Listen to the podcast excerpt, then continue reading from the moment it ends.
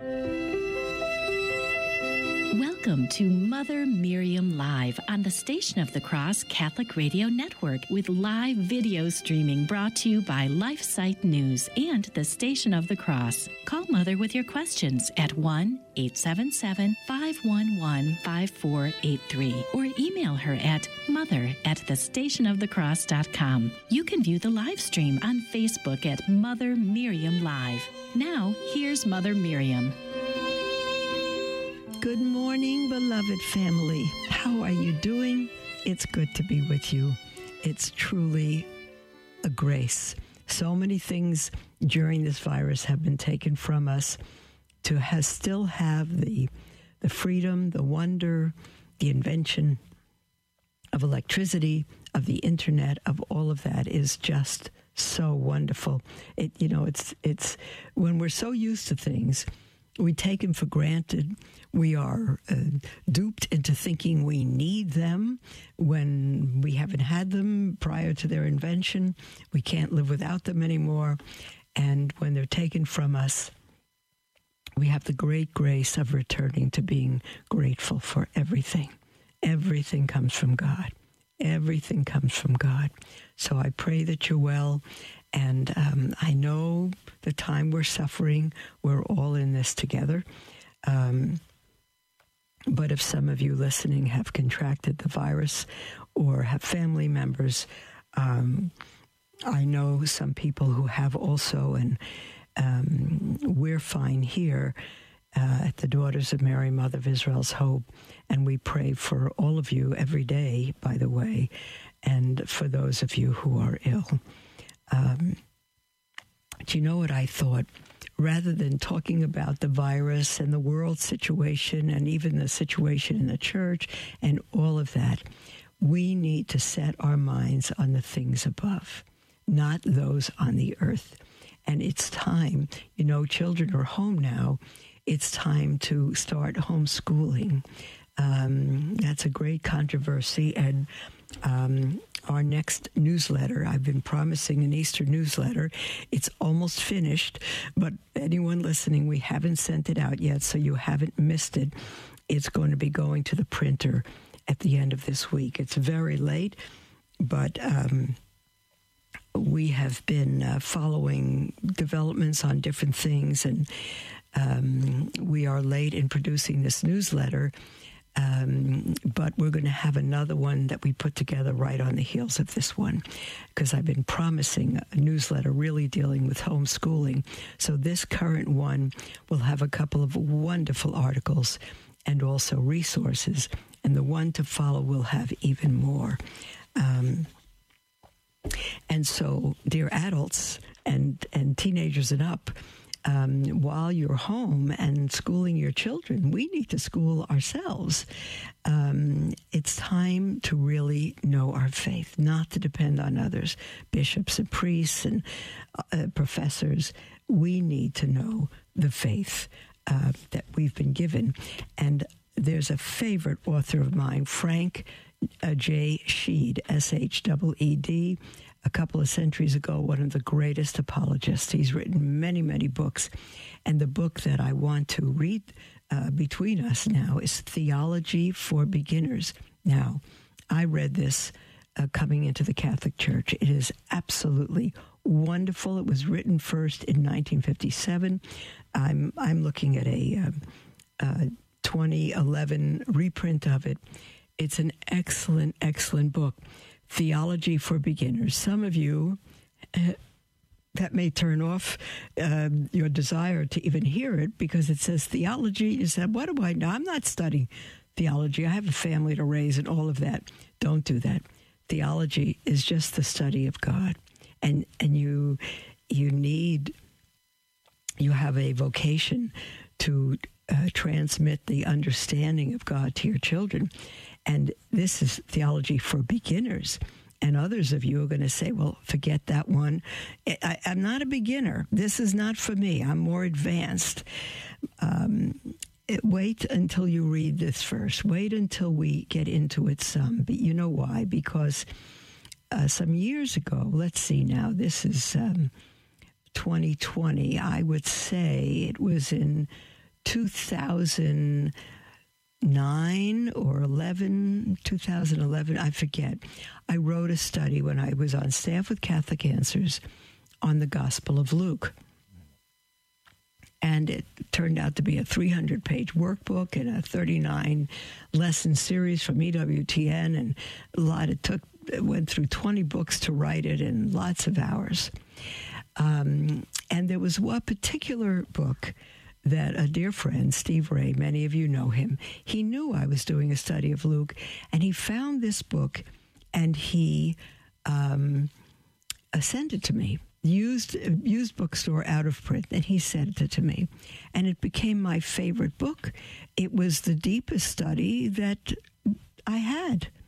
And at the end of the study when the gospel of luke was finished i happened to read the inside cover uh, pages on the printing date and all that and i learned that it had been published in 1908 for high schoolers unbelievable.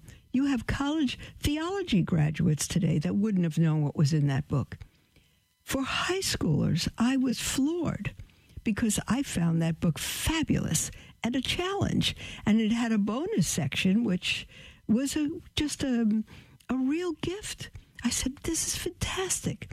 And then I realized it was for high schools. My goodness. So if you think you're a beginner, we're going to be beginners the rest of our life. We'll never know all there is to know. But I would I would say hold stay around.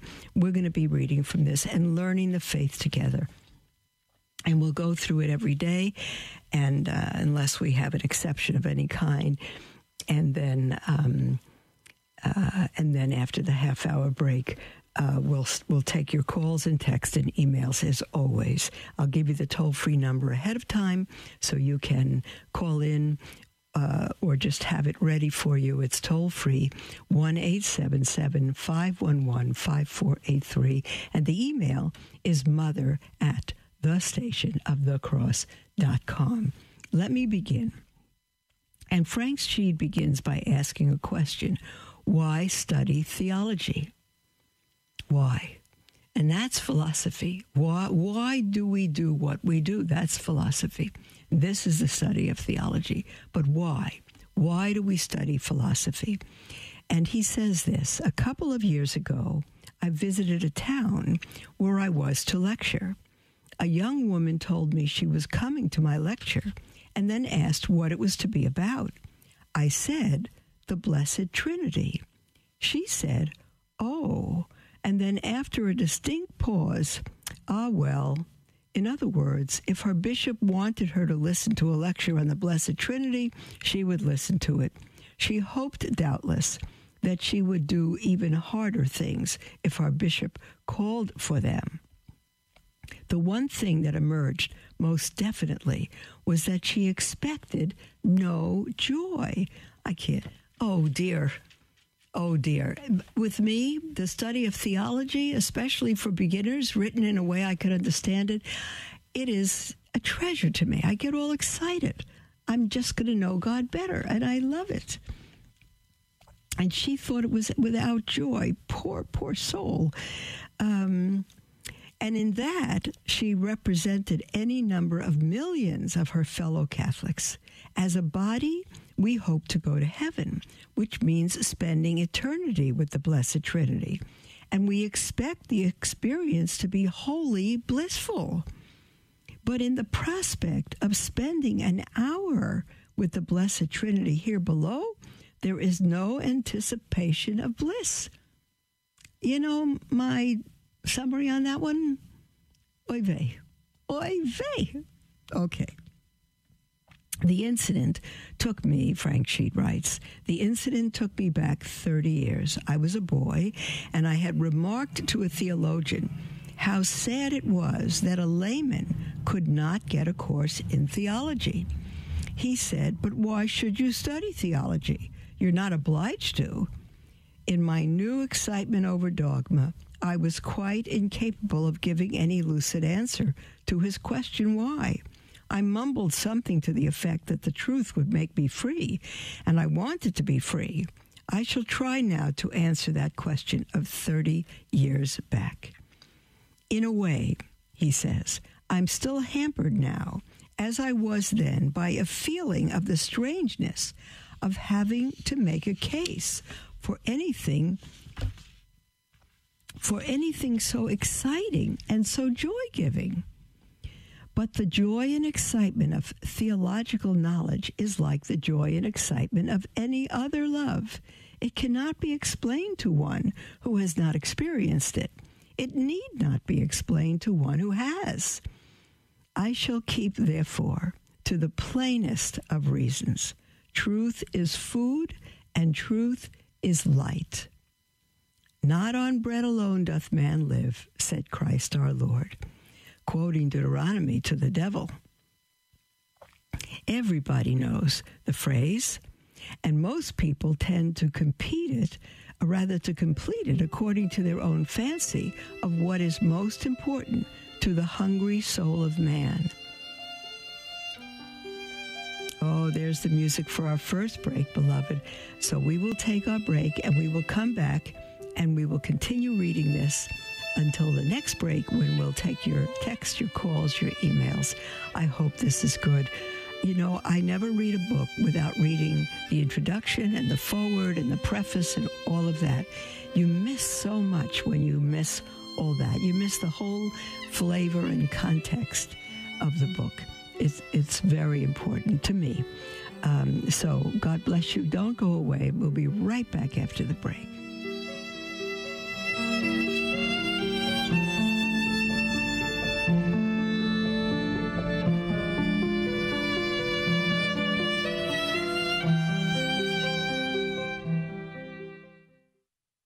Love learning more about the church, but confused or disheartened by the struggles we are facing today?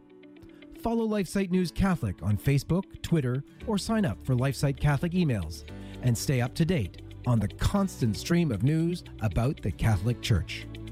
Our church is in a time of crisis, and we as laity have a responsibility and a duty to educate ourselves and stay true to the faith.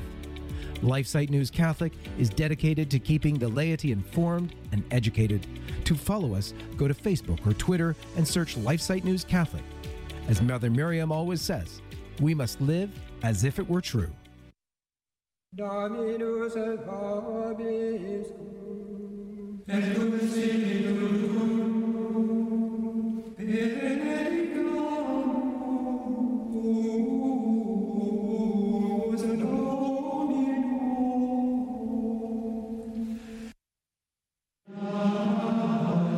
us here on the Station of the Cross for the Liturgy of the Hours at 5 a.m., 3 p.m., and 9.30 p.m. Eastern with the Office of Readings read at 3 o'clock.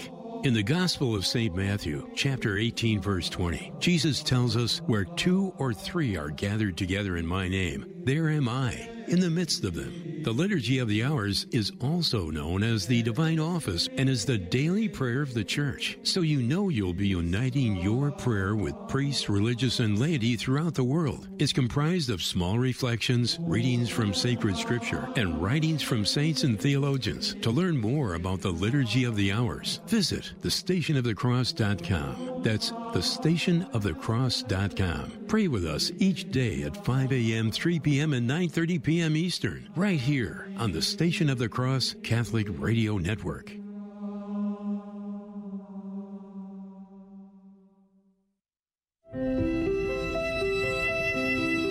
Welcome to Mother Miriam Live on the Station of the Cross Catholic Radio Network with live video streaming brought to you by LifeSite News and the Station of the Cross. Call Mother with your questions at 1 877 511 5483 or email her at mother at thestationofthecross.com. Welcome back to Mother Miriam Live, beloved. We are right at the very beginning of Frank Sheed's book, Theology for Beginners. And we are now in um, just his opening statements um, answering the question why study theology at all? Ology. Uh, is the study of, and theo is God. So theology is the study of God. Um, zoology. Ology is the study of uh, uh, zoo, zoology, um, uh, animals. So um, let me let me just uh, start at the beginning of the sentence where we where we ended. Not on bread alone doth man live, said Christ our Lord, quoting Deuteronomy to the devil. Everybody knows the phrase, and most people tend to complete it according to their own fancy of what is most important to the hungry soul of man. But it had its own completion in Deuteronomy, and our Lord reminded the devil of that too. And the ending is, but by every, the beginning is, not on bread alone doth man live. And then it says, but by every word that proceedeth from the mouth of God. Revealed truth then is food. Beloved, it's food for our soul. I remember um, when I got my first Bible from my cousin, she wrote in it uh, from, I think it's Psalm 103, I'd have to look it up. Um, Thy words were found, and I did eat them, and they became the joy and rejoicing of my soul. It's from Jeremiah. Um, Jeremiah wrote them, so maybe from the book of Jeremiah. I'd have to look a, look up the verse, or Psalm 103. All these things are coming to my mind. I'd have to look it up. But see, it's it's our food. It's indeed our food. Now it is a peculiar out. It's a peculiar out peculiar peculiarity. I can't say the word peculiarity. peculiarity, all right, of food that it nourishes only those who eat it. Now, this is not a, a, a deep science trick. It nourishes those who eat it. We are not nourished by the food that someone else has eaten. To be nourished by it, we must eat it ourselves. Truth is light, too. Not to see it is to be in darkness. To see it wrong is to be in double darkness. The greater part of reality can be known only if God tells us. Doctrine is what He tells us. Lacking it, we lack light. Doctrine is simply teaching, the teaching of the truth to be stumbling along in the dark, happy to be in the knowledge that our guides can see, is not at all the same thing as walking in the light. You hear that? We could follow others the rest of our life. We could say, I don't know the faith because my priest didn't teach it. The bishops are not teaching us. But that may be the case, but that cannot be any excuse when we stand before God. He gave us ears to hear and eyes to see, and we've learned uh, to read, and uh, our faith needs to be more important than anything else on earth. And so we need to learn our faith. We need to read the scriptures. We need to read the catechism and the encyclicals of the church fathers and all of that. It is immeasurably better than stumbling through the dark with blind guides, but it is poverty all the same. Poverty to not know your faith. And what happens if you follow men or women in their teachings and they're wrong? There are so many cults through history, and people have been destroyed by them. It will be said that no Catholic can go wholly unnourished, for there is the Eucharist, or wholly in the dark, because of the truths that the church does manage to get through to the least interested of her children. As to the Eucharist, this is most gloriously true. Though even there a man, even there a man will be helped by going as far as the doctrine, going as far into the doctrine as the church can take him, that he may know better by what food his soul lives. But as to the truths, I'm not at all so sure, says Frank Sheed. Some monstrous shapes flit about the Catholic mind. He says, I remember an educated Catholic who was asked how God could be in three persons and answered, quote, God is omnipotent and can be in as many persons as he likes. Can you imagine that? Omnipotent is all powers. So he can be all powerful. He can do what he wants, be as many persons as he wants. That was one answer. And another, who having broken his fast and wishing to go to communion, thought it would be all right, provided he went to confession first. And having kept no record, I cannot tell the number of times I have heard the phrase, the poor Holy Ghost, he is so neglected. That is, he does not get much of our attention and must make out as best he can with the company of the fathers, of the Father and the Son. Let us not labor this. A Catholic, thank God, never can be wholly unnourished or wholly in the dark, but he may be living an undernourished life in the half dark, and that is a pity. And beloved, now during the coronavirus, where most people are not able to have the Eucharist, not able to get to Mass, and many are still denied confession. Um, now we don't have that. And if we're ignorant of our faith, we, what do we have? We don't. We don't. It's awful. Let me continue here. Just a few minutes more until the break, and then we'll take your calls. Frank Sheed says, I cannot say how often I have been told that some old Irishman saying his rosary is holier than I am. With all my study, I dare say he is. For his own sake, I hope he is. But if the only evidence is that he knows less theology than I, then it is evidence that would convince neither him nor me. It would not convince him because all those rosary loving, tabernacle loving old Irishmen I have known, and my own ancestry is rich with them, were avid for more knowledge of the faith.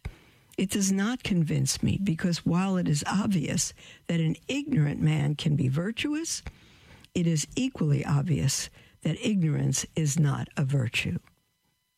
Men have been martyred who could not have stated a doctrine of the church correctly, and martyrdom is the supreme proof of love.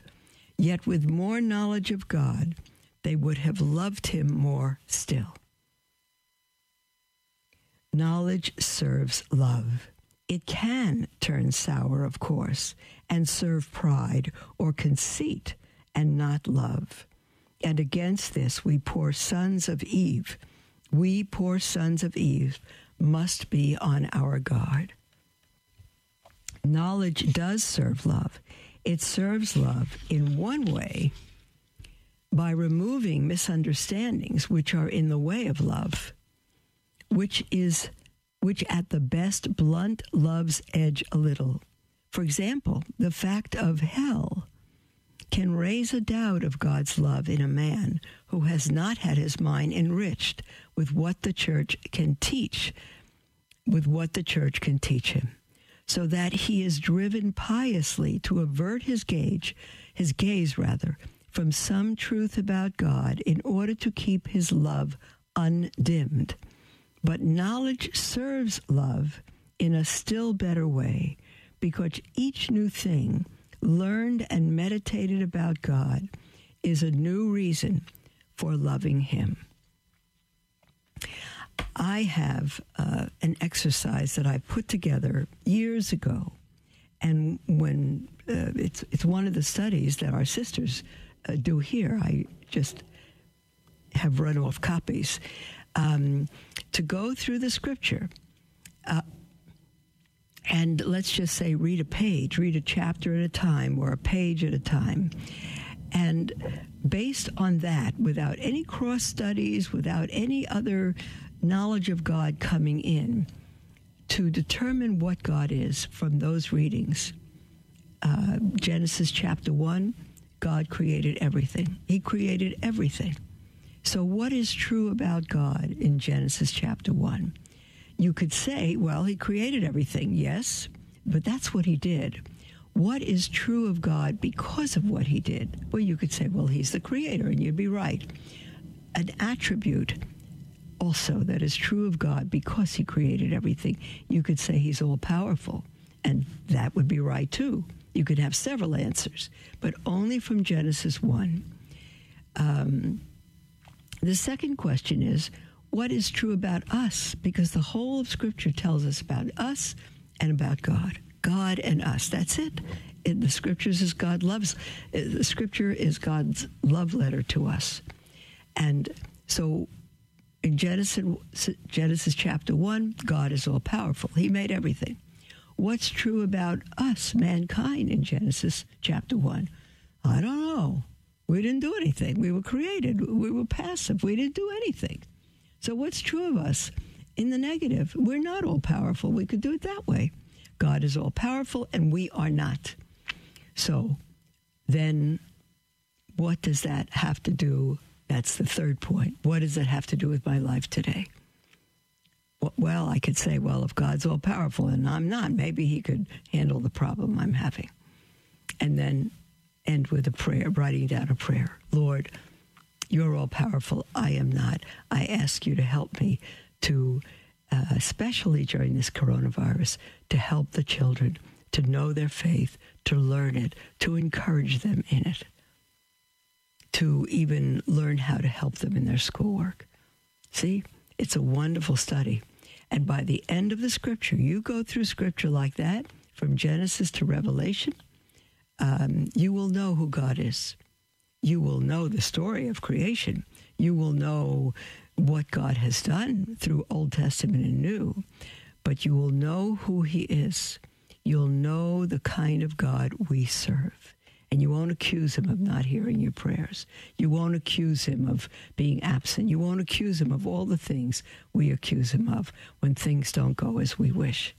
You'll know the perfect, loving God that he is, that he's always on time, that he's always, his ways are absolutely and always perfect. And you could say, well, what about this and this? You won't say it anymore if you read the whole Bible through with that plan. Number one, what's true about God. Number two, what's true about us in that passage. Thirdly, what is that? What's true of God in me have to do with my life today? And fourth, write down a prayer related to those attributes to ask God's help for you this day or to turn your life over to Him. It's a wonderful thing. You will get to know the scriptures. You won't just go through the scriptures, but they'll go through you, and you'll get to know who God is. There's the music for our break, beloved.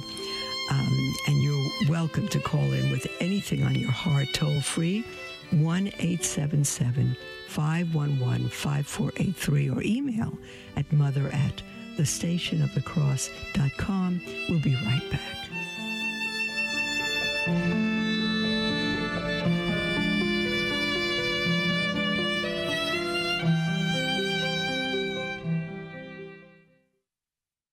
LifeSite News is an international news agency devoted to defending life and family and restoring Christian culture.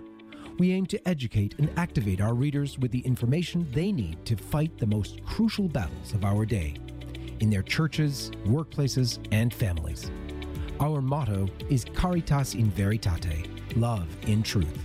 We firmly believe that promoting the truth is an act of love, however hard it is to hear. Over the last 20 years, we have built a reputation for uncompromising reporting, no matter the cost.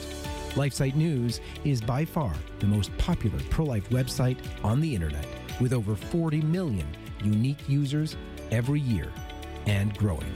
Check us out at lifesitenews.com.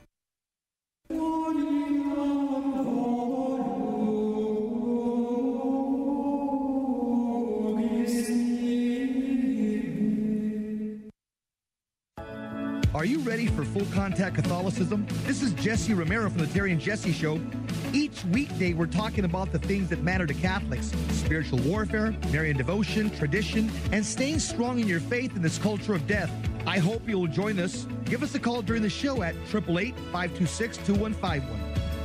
It's the Terry and Jesse Show. 2 p.m. Eastern, 11 a.m. Pacific. Heard around the world on the iCatholic radio app. The Catholic Current on the Station of the Cross Catholic Radio Network. He goes to St. Typical's, and there's Father Cheerful in his polyester vestments, and you've got a chorus of castrati like singers warbling about Jesus as the butterfly who never dies. That's going to crush a young male spirit. Tune in weekdays at 5 p.m. Eastern on the Station of the Cross and iCatholic Radio for the Catholic Current, bringing Christ to the world and the world to Christ. Welcome to Mother Miriam Live on the Station of the Cross Catholic Radio Network with live video streaming brought to you by LifeSite News and the Station of the Cross. Call Mother with your questions at 1 877 511 5483 or email her at mother at thestationofthecross.com. Welcome back, beloved. And we are here now for the whole half hour. It's ours to answer your questions, your emails, your texts, uh, all of that. So write in, call in uh, with anything on your heart. Our lines are wide open 1 877 511 5483 or email at mother at thestationofthecross.com. Uh, we have an email from David, and David says, Dear Mother Miriam, I'm a 26 year old Catholic man, soon to be married to a former Episcopalian convert to Catholicism next year. We plan to be married at our local FSSP parish, that is the Fraternity of uh, uh, St. Peter, um, Fraternity of St. Peter. I forget that's just um, one S, there's another S in there.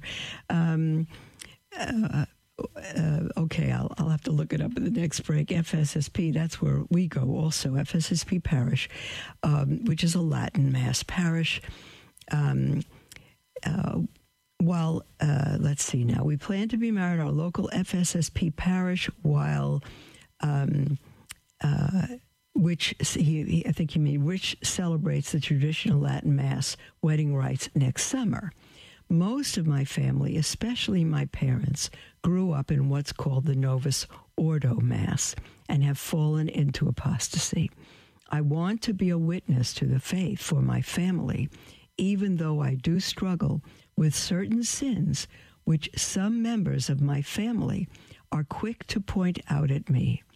Since the family is often referred to as the domestic church, how can I help evangelize my immediate family so as to lead them back to faith? I'm really the only one who regularly attends Mass on Sundays and tries to keep the traditions and practices of the Catholic faith, whereas most of my family do not. Thank you, Mother, and may God bless you. Sincerely, David. Well, David, I don't know your relationship with your family how far you live from them, what your communication with them. Normally, the best way you can evangelize a family, which is the hardest to do, your own family, is simply to live your faith without compromise in love, to always speak the truth or live the truth in love in love. So people don't feel judged or criticized or if they feel judged let it be god who judges them and not our words or behavior. So at the moment without more information dear one i cannot think of how to uh, do anything more than that. But you certainly have a wedding coming up and to whatever degree your family is involved now or you're involved with them um, I, am sure you're going to have more gatherings with um, your fiance's family and yours. And I would just say, um, simply be Catholic. I often say it live as if it's true in your mannerisms, in your speech, in your posture, in your behavior, in your dress. Uh, you know, uh, dress modestly. You and your fiance um, I would keep your hands off her. You know, don't give them any reason to. Um, doesn't mean you can't put an arm around her if you're engaged, but uh, don't give your family any reason to question your faith. Let them uh, see you living a faith and having a purpose in life that they do not have and they've never understood. Uh, otherwise, they wouldn't have left the church. Maybe they didn't leave the church, but as you say, they're they're not practicing, and practically they have left the church because if they are responsible for what they did, then they would be in mortal sin. So um, I would just say, be Christ to them, be Christ to them, and watch your again uh, your behavior and your language and and so forth. Um, okay. Um, hold on a minute now. Um, we have an email from Jill. Hello, Mother, she says. I'm, f- I'm a fairly regular listener to the local r- radio station around in lower mid Michigan, 89.7 FM out of Grand Rapids, I believe. I heard you reading a story Thursday, April 17th, about a homeless man on a park bench and a young man, school age. It was so touching. And I was trying to locate the book, but I cannot Google it. I thought the name was Easter on a Park Bench do I have the correct title? It definitely is a book I would like to share with most, multiple people. Thanks for your attention. God bless Jill. Um, Jill, you know, Easter on a Park Bench may have been um, the um, the name of the story. I'm not quite sure, but I read it straight out of the book, and a, the book is titled Easter Stories Classic Tales for the Holy Season. It's published by Plough, P L O U G H, plough.com on the internet. And so it's their book, and it's Easter Stories Classic Tales for the Holy Season, written by C.S. Lewis, Elizabeth Goudge, Leo Tolstoy, Jane uh, Clement, Andre Trocmé. Um, uh, Gare Koopman and many Oscar Wilde, so many other uh, wonderful authors. So it's it's really excellent, and um, you can get it online if you. Um, if you just probably cu- uh, just type in plough p l o u g h plus Easter stories and it, it'll come up. Okay, God, I don't know if it's on Amazon, but I just typed in plough and Easter stories and, and brought it up. Okay, dear Jill, God bless you. Hold on a moment now. Um, we have an email from Carol. Um, and Carol says, Dear Mother Miriam, I, uh, listening to your show today, I struggle deeply with what you said to a woman regarding her gay niece. I understand that the Bible clearly says homosexuality is against God. However, there are many homosexuals who do amazing acts of charity. My struggle is that God will truly turn them away because of the way He allowed them to be born. Please help me understand. Thank you and God bless Carol. Carol, my dear, you're under great misunderstanding. God is the creator of all things, of us his highest creation. We're a little lower than the angels just for this time. Um, and all God does is good. God does not create homosexuals. God does not create human beings with um, uh, with sin, with disorderly lives that amount to sin. He does not. There are children born autistic and handicapped and mentally deprived and many other physical ailments. But homosexuality is a sin, and God does not build sin into the baby in that mother's womb. There's no way that that is the case. And so uh, I know many homosexualities who live great lives of love and charity, but that will not get them to heaven. Charity does not get them to heaven. Um, homosexuality, God has told us in the scriptures, no homosexual will be in heaven. Not no one. No homosexual, no slanderer, no gossiper, no murderer, all in the same category will enter heaven. No one. And so someone who is on their way to hell can do great, great acts of charity, but they don't count for heaven. The only acts of charity that count are acts of charity done for the glory of God and in Christ When one is not in Christ and their motive for the act of charity is not for the glory of God, it means absolutely nothing. And so that homosexual homosexual is geared for hell unless he or she repents and turns to God. That's it. There's no other way. There's no other reality, and you'll find no other reality in all of Scripture or in church teaching. So, um, uh, God will not t- turn someone away because of the way He allowed them to be born. Everyone is born with the knowledge of God in them, and through baptism, they're made children of God. And God will not turn them away. If we turn ourselves from God, He respects our choice. Okay, now let me see uh, what we have next. We have an email from Terry. Um, all right, let me just see. Um, Terry. Uh, in the midst of COVID 19, we know all too well that there are people suffering from not only the virus, but from anxiety, depression, loneliness, you name it. It is awful. It has, this is Terry's uh, e- uh, email, it is awful. It has even affected one of my friends profoundly. With me having a great concern for her, I have reached out to her a number of times and even offered her the opportunity to chat by phone or video chat. Understandably, she hasn't been taking my offers to chat, but at the very least, she has been responding in a timely manner to my texts every time I check on her. Is there anything more that I can do to help her cope with her stress? Please keep her in uh, prayers as well, for I am greatly concerned for her well being. Thank you and God bless. Um, uh, this is difficult. Many there are there's an increase of suicide and depression, all of that during this COVID nineteen. You haven't said if your friend is Catholic.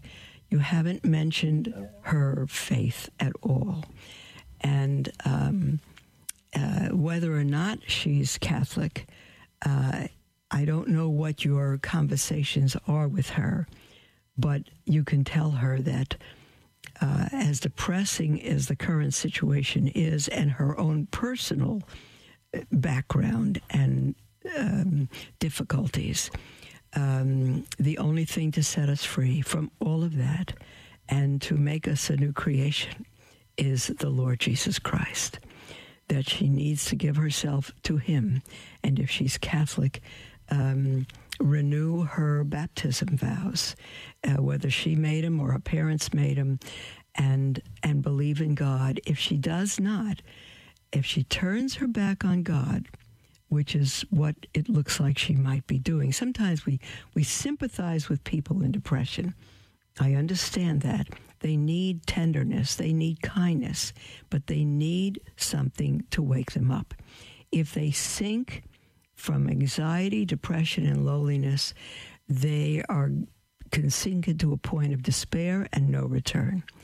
And I would throw cold water on her by saying, "Your friend, you know, I, I, I, I, I love you. I understand your point, not completely, but you know, I, I pray for you. I, I'm so, um, I hurt with you for the state you're in. But if you allow yourself to sink into hopelessness and despair, you will be committing mortal sin. And she may say, what, Where's the sympathy of God? Where's all that? Well, his sympathy is there. When someone's drowning, sometimes you have to knock them over the head to save their life and get them out of the water. And you need to tell her that's what you're doing. You need to wake her up. You need to splash cold water in her face, that she realizes that she is allowing herself to sink into despair and will have no opportunity to turn to God. All of eternity is before us. Forgiveness, hope, love, everything. It doesn't depend on us. It depends on Christ, but it depends on our turning to Him. And God will give us every single grace to do that. He's a merciful God. Okay, Terry, there's, I, I hope in some way that helps. Maybe also, in addition to texting, you can um, uh, use FaceTime so that you could see each other. I don't know if that'll help or not. There's the music for our break. We'll be back one more time, and you're welcome at this point to call in toll free. Um, it is uh, 1 877 511 5483 or email at mother at the stationofthecross.com. We'll be right back, beloved.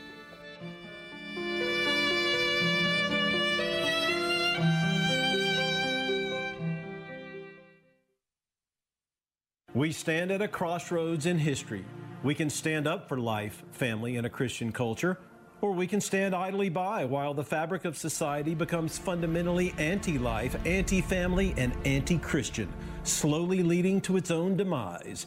LifeSite News is the leading defender of life, family, and Christian culture.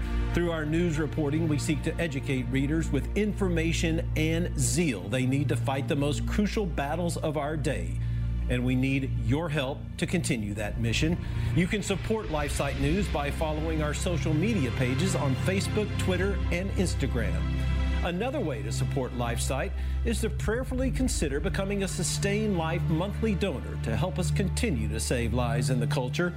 To donate, visit give.lifesitenews.com forward slash sustain life. Our staff of over 40 and millions of future generations thank you for helping to save the culture.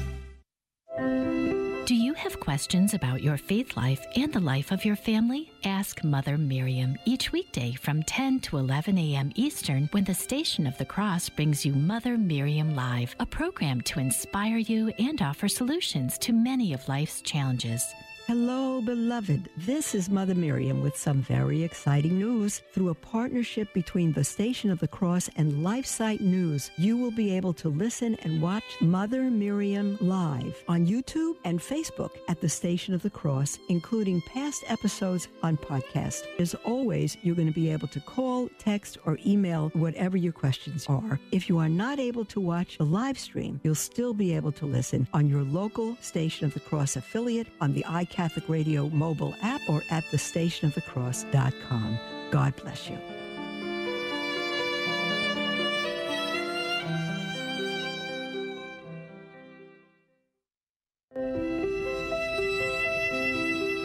To Mother Miriam Live on the Station of the Cross Catholic Radio Network with live video streaming brought to you by LifeSite News and the Station of the Cross. Call Mother with your questions at 1 877 511 5483 or email her at mother at thestationofthecross.com. Welcome back. Beloved, this is our last segment. Um, Okay, hell now let me just see the last segment. We today we've got a, uh, lines wide open, and um, uh, the toll free number. Sorry, I've been distracted here. The toll free number is 1 877 511 5483. and the email is mother at the stationofthecross.com. We have an email from Mary. Dear Mother Miriam, I came across a podcast on or about January 29th or 30th and you stated that SSPX marriages are not valid, but they are valid according to the article entitled SSPX marriages are incontestable. In the article, and I quote, either the local bishops, insofar as possible, will delegate a diocesan priest to receive the vows according to the traditional rite before the celebration of the Mass by a society priest or the ordinary may grant the necessary faculties to the priest of the society, who is also to celebrate the Holy Mass. End quote. It is Pope Francis, according to Cardinal Mueller, that wants to remove, quote, any uncertainty regarding the validity of the sacrament of marriage contracted before a society priest it is a bit confusing, but from what I read, the marriages by the society are valid. Is there anything wrong with the way I'm thinking, Mary? I don't think there's anything wrong with it, Mary. I think what you've got here is what I read. I read directly from a canon lawyer that in order they're not they're not valid just uh, by the priest alone without the bishop um, appointing a diocesan priest. Um, it must be a diocesan priest. It must be uh, within the diocese. Um, uh, the SSPX, because they are yet considered in schism, is not a diocesan parish.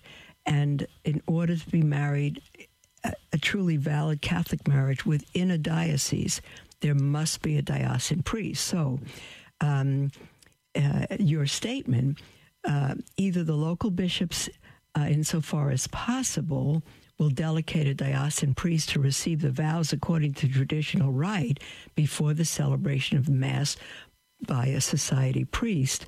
That's exactly right.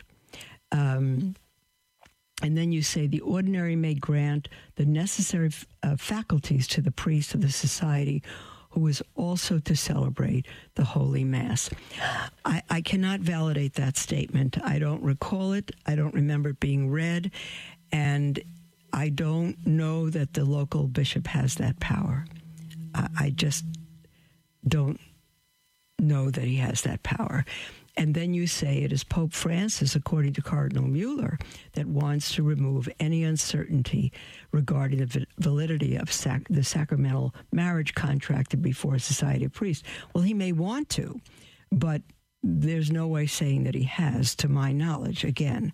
So, um, my knowledge, I'm not a canon lawyer and I'm not 100% up on all this, but the fact that he wants to um, doesn't mean that he has done that. And so, as far as I, I know, still, um, it needs uh, the uh, bishop to uh, send a diocesan priest to the parish for that uh, marriage to be valid. That's the only thing I know for sure. The other things I don't know for sure. There's a wonderful website, and it's called Canon Law Made Easy, and it's a very trustworthy uh, canon lawyer that has that site. And I believe that's where I read the article from Canon Law Made Easy. Okay.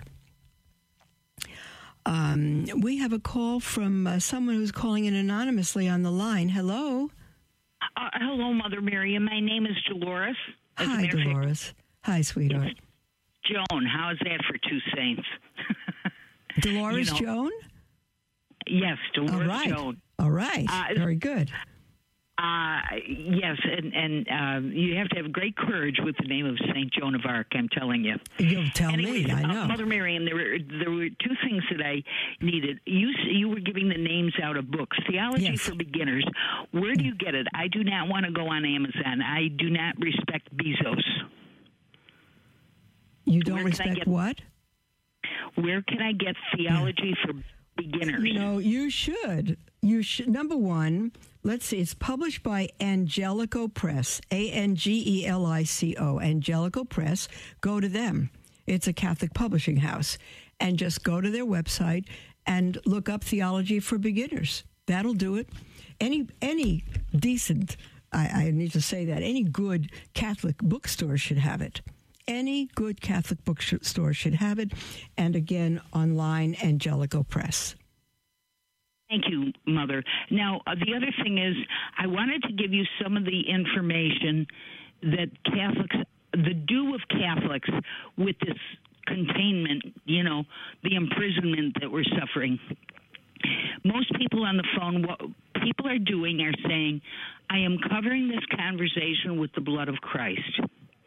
The other thing that people are doing is getting uh, containers of holy water purified holy water, preferably in glass bottles that you can keep, plus salt, whether it's uh, you know regular salt, iodized salt makes no difference.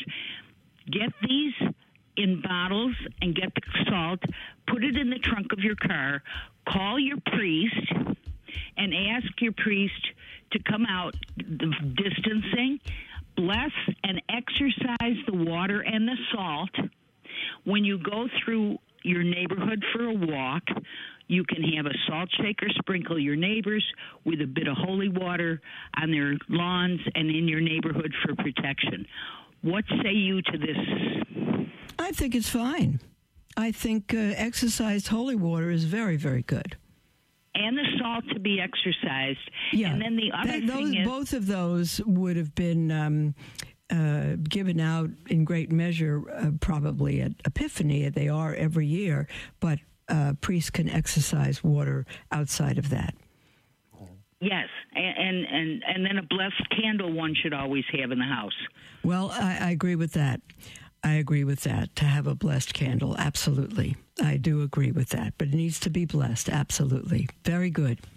Okay, There- God bless another- you. There's, there's a book from uh, Father O'Sullivan who writes about the plague of 1432 and the Mm-hmm. fact that we should all be saying the holy name of Jesus reverently, reverently, and be in a state of grace so we don't block our prayer. I'm with you 100%, Dolores Joan. Fantastic. And every time we say the name of Jesus, we should bow in reverence. Thank you. Thank you. Is there anything else you can tell us we can do where we are? You know, and of course the rosary and um, uh, divine mercy. Yes, Um, and uh, we need to make sacrifices. That's what we need to do. We need to live. Recently, you can go to it, everybody can, uh, to Taylor Marshall, the Taylor Marshall Show. And it was a program on uh, living as a traditional Catholic. And the main point that Taylor and his guest made is that to live as a traditional Catholic, in other words, to live as a Catholic, period, it's a life of sacrifice. We should always build sacrifice for others into our day, to every meal we have. In one meal, we don't put cream in our coffee. Another meal, we don't sprinkle salt on our eggs. Another meal, we take uh, less of the thing we love most. Whatever it is, that nobody will know, but it not only gives us control over the flesh, but our life should be one of ongoing sacrifice. Every single Friday, no meat. That's the end of it. Abstinence completely. Uh, and if for some reason we have to have meat, don't forfeit a Friday sacrifice. We need to li- live um, as priests of God. We are priests, prophet, and kings in our lay life, and we need to live that way. God bless you all. We'll speak with you tomorrow.